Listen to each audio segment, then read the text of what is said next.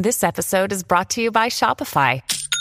Forget the frustration of picking commerce platforms when you switch your business to Shopify, the global commerce platform that supercharges your selling wherever you sell. With Shopify, you'll harness the same intuitive features, trusted apps, and powerful analytics used by the world's leading brands. Sign up today for your $1 per month trial period at shopify.com slash tech, all lowercase. That's shopify.com slash tech. Good morning, Oregon. It's Friday, October 28th. This is Andrew Theen with a news briefing from the Oregonian and Oregon Live. Intel will lay off workers and cut billions of dollars in spending across the world.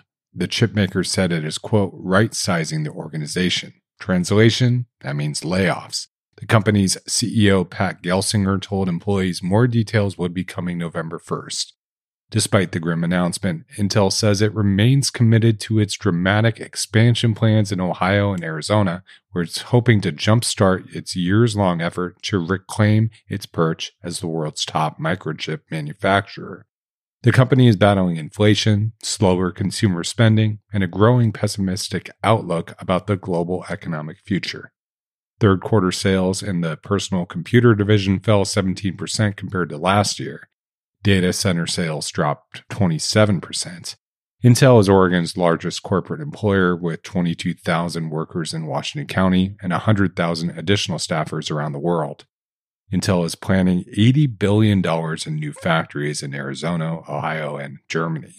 It's not yet clear how the cuts will affect Oregon. The company has already trimmed $6 billion from its capital spending plans for this year alone.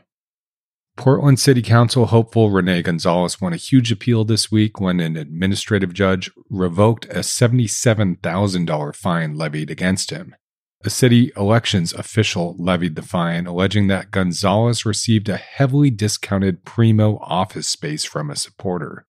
The office space owned by megadonor and legacy philanthropist and real estate magnate Jordan Schnitzer cost just 250 bucks for 3,000 square feet downtown and two parking spaces.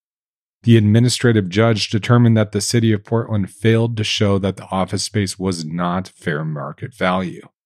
It's a big win for Gonzalez, who's trying to oust incumbent Jo Ann Hardesty.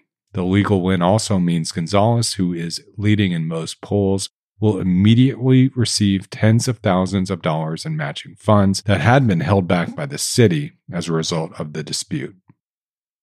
Speaking of elections, Oregon voters are holding onto their ballots longer than usual, according to state records. Just 7.6% of voters had submitted their ballots as of Wednesday.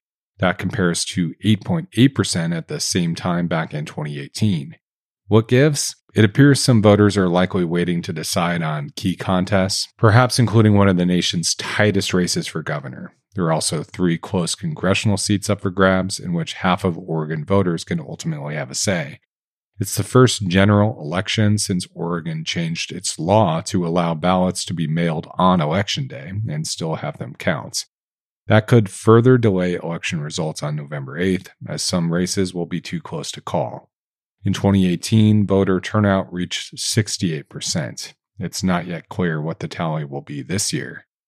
Unaffiliated voters currently outnumber Democrats by a smidge, with 1.03 million voters compared to 1.02 million Democratic voters.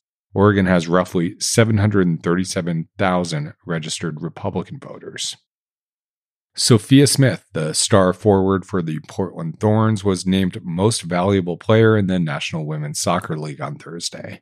The 22 year old is the youngest award winner in the league's history. She surpasses her teammate, Crystal Dunn, who won the award in 2015 at the age of 23.